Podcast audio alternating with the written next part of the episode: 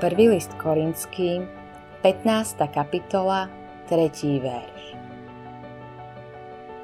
Odovzdal som vám totiž predovšetkým, čo som aj sám prijal, že Kristus umrel pre naše hriechy podľa písem. Niekto sa raz opýtal uznávaného britského kazateľa Spurgeona, či by vedel zhrnúť svoju kresťanskú vieru do niekoľkých slov. Jeho odpoveď znela – Áno, viem vám to povedať v štyroch slovách.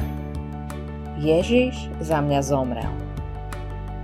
V tomto celé spočíva. Nemusíš byť teológ alebo najväčšia intelektová kapacita všetkých čias.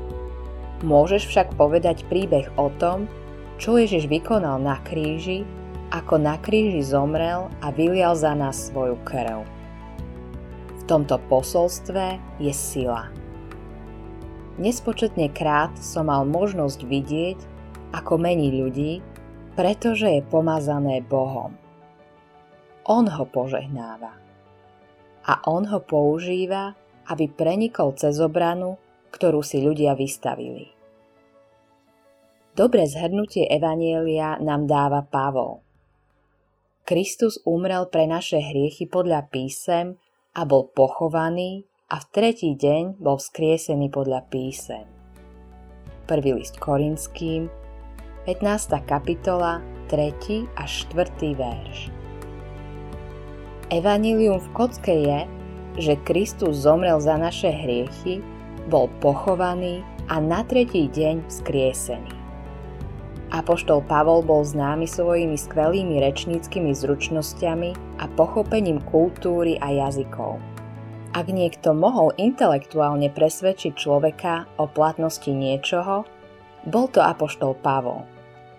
A predsa, keď prišiel rád na kázanie Evanielia, povedal nasledovné.